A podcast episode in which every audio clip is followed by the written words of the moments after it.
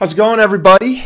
This is Josh coming to you from J.R. Heller and Logan Chapel with J.R. Heller. and today we're going to talk about the real estate market and whether or not right now in 2023 is a good time to buy real estate.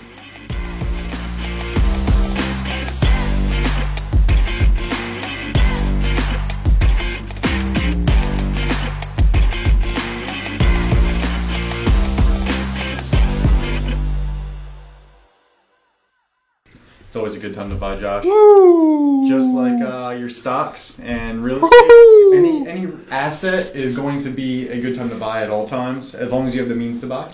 So that's the short answer. Okay, we're done. Thanks for tuning in. Take care, y'all. Appreciate it. no, this is not a short. This is an actual video. Yeah, no, I mean, realistically, if you have the means to buy, you should always be buying, um, especially if it's an investment property. Uh, you know, if it's cash flowing, you're going to get the appreciation and or the depreciation for the tax benefit. Um, you know, always a good time to buy uh, if you have the means to. And what would you say would be the differences for people like that are saying, well, I want to wait till the interest rates come down, or you know, uh, there's not, there's still not enough in the market. Um, prices are too too high still. There's still there, the recession's coming. What, what would you say to that? Time in the market will always beat timing the market. Time in the market will always be timing the market. I like that. Elaborate on that one.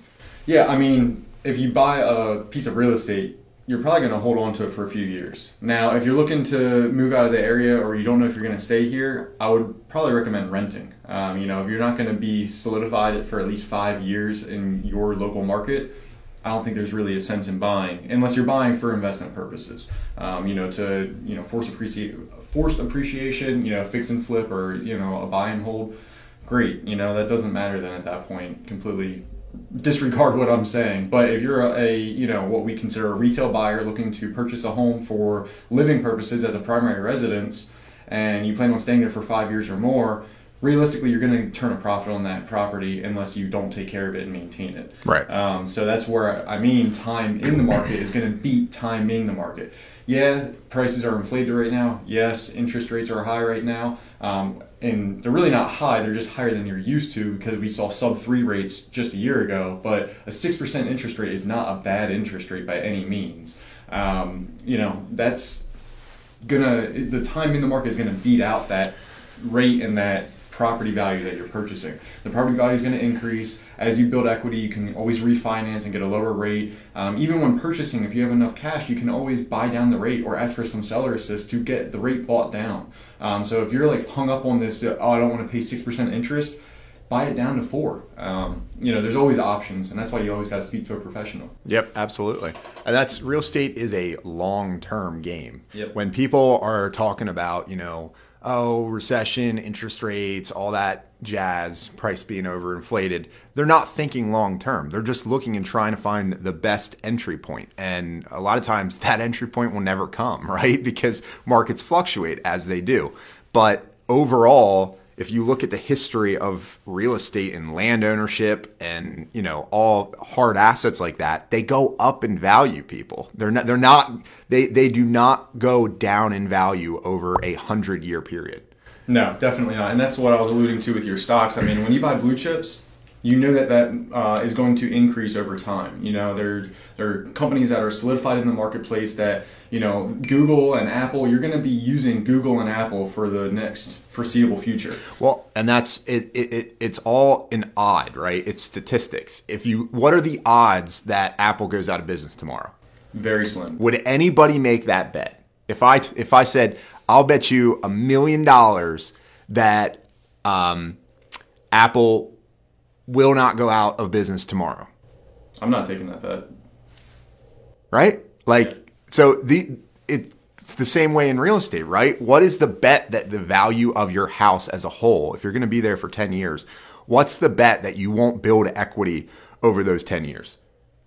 I'm not taking that bet either. that you would you would be dumb to, right? Yep. So so don't look at markets as well. In six months, it might be lower. Who cares about six months? Are you going to sell your house again in six months and take the profit? Is that what you care about? Building equity over six months? If that's the case, then yeah, don't buy because Exactly. that's that's not that's not the move. But if you're looking to buy a primary residence, Don't be worrying what's going to happen in the next year, five, maybe 10. It, it depends on how long you plan on being there. But overall, the your equity is going to go up. Like Logan said, with interest rates, you can always refinance down. You'll build equity, you refinance down. You can pull cash out. It, it's it's a it's an investment vehicle, and it's the place that you lay your head down at night and where your family goes. Right. So like don't be so concerned with the next six months. It's it's it's just not it's something you should even be looking at. It's not even a metric at all. Yeah, I agree. And I mean, as far as the six month play, I mean, if you're an investor and you're looking for fix and flips, that's why you need to be very conservative with your numbers right now Correct. because of the uncertainty of the market. You know, last year when houses were flying off the shelves above ask price within 48 hours, that's not a normal marketplace. First off, and second off yeah, you can be a little bit looser with your numbers because hey, I'm buying here in six months. I'm going to get what thirty thousand dollars of equity. That's right. not a normal marketplace, and you can't. As as the new investors that came in a year ago, they're not really around anymore because yeah. they don't know what they're doing. They came in at a really good time. The investors that have been doing this for 5, 10, 15 years and have seen the ebb and flow of the market, especially the ones that have been around since 08, they actually understand how the marketplace works and you know they know how to navigate through these uncertain times like now for the fix and flip investors. Well, and they're loving right now because there's no competition now. Exactly. The only people that are left now are the people that actually know what they're doing. Yep. So it, it gets all of those people that are overbidding on properties out of the marketplace. Yep. It actually makes their job easier as long as they know their numbers. Yeah, 100%. And that's what I was going to say as far as the retail buyer goes. You know, the person who's looking for a primary residence right now, um, I wouldn't consider it a buyer's market quite yet, but compared to what we saw last year, is definitely more in your favor. And these houses that are sitting on the market for 30 plus days, the sellers are still looking to sell. So if you bring them an offer that is, you know, close to what they were looking to net, you might have some more negotiating power on not only purchase price, but as I alluded to earlier, maybe some seller assist.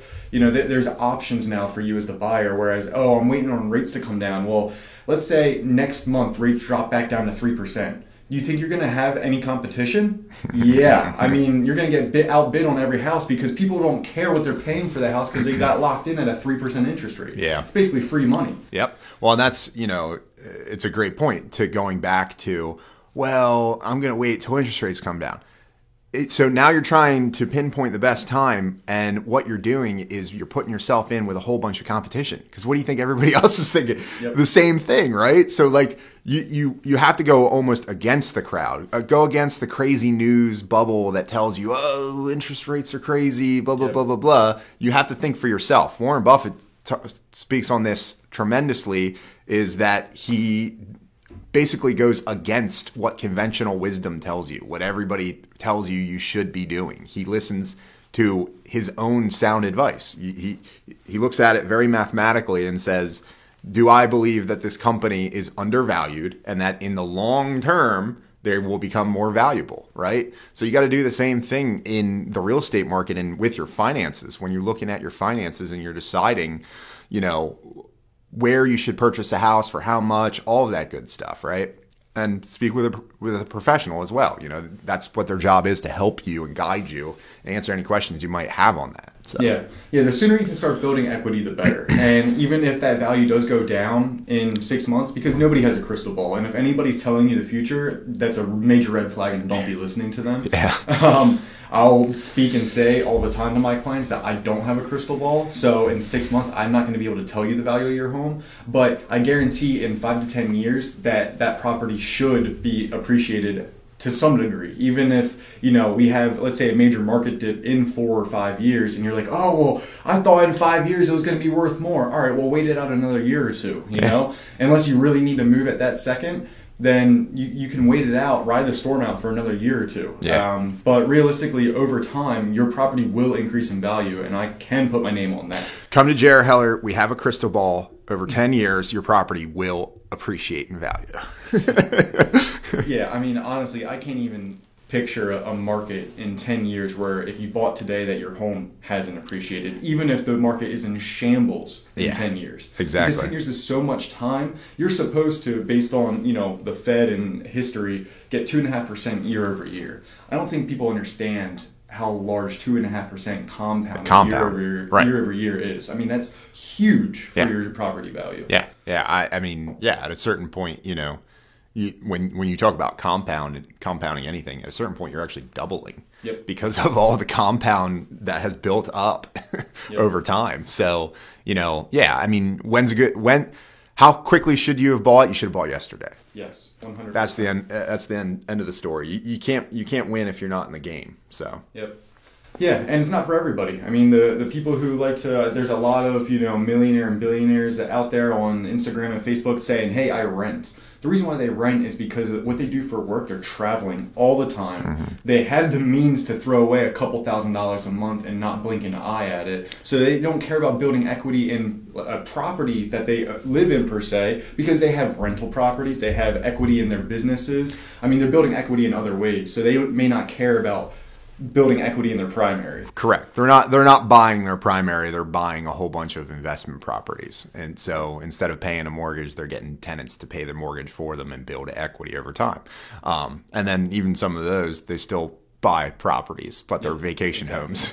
Yeah, so if we're, if we're speaking to any of you millionaire and billionaires out there and you're listening to this, uh, so we appreciate you uh, taking the time to check us out. Um, Absolutely. But realistically, if you are, you know, working a nine to five or you, you have a, you know, degree that you're using, um, more than likely you're going to want to live around your work and you're going to want to build equity in that. Absolutely. Um, if you travel for work, different story. Renting might be the best option for Yeah, quit quit paying a landlord, man. Quit uh, quit building the equity for somebody else. Build it for your for yourself and for your family. Yeah. Um, you know, it, I'm guarantee it's going to come in handy later down the road. For sure. I mean, there are some some people that I, I listen to online that will buy uh, just one investment property, and that's the college fund. Yeah. Or you know, if their you know son or daughter chooses to go to college or a trade school, then they use that one property and the equity built in that over time. They don't even care about the cash flow as long as they're breaking even on that every single month Yep.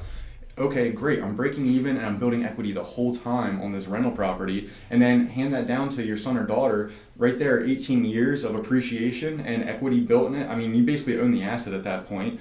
Um, if not, You you, do. do own the asset do, if you yeah. throw a couple extra dollars at it every Right. single month. It's like, boom, Yeah. right there you go.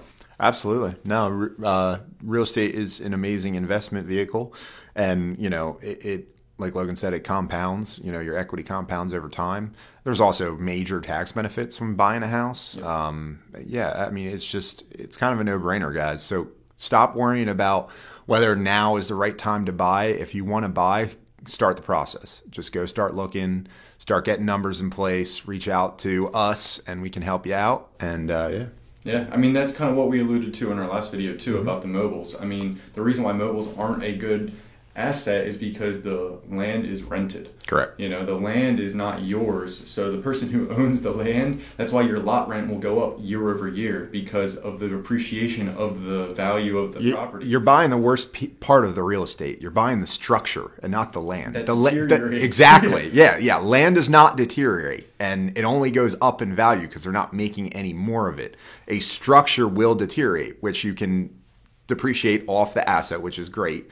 Um, but it also goes up in value, right? The equi- your equity gets built over time. Take care of the thing, you know, fix it when it needs fixed. Um, but yeah, don't don't don't buy a buy a structure that is basically a liability. So much so that you have to go through like the DMV to buy a mobile because it's basically a car. You're basically living in a car. Um, that's how that's how the state sees it, and it goes down in value. And then you you go park it on somebody's land that they own, and you're giving them money every month for for your structure that goes down in value to sit on their land. yeah, yeah, I would almost say rent before buying A a thousand percent. You know, Absolutely. And if you're going to buy a mobile, buy a mobile, but buy the land too, so that at Yes. least you can put the mobile on your own land that will go up in value. Correct. And it can offset some of the liability for the mobile itself. But the idea of, of going in and buying a mobile in a park and then renting the land from that park, you're basically a tenant that now has to do the repairs on your property as well. That makes absolutely no sense to me. That's like it's worse than actually just renting an apartment. Exactly.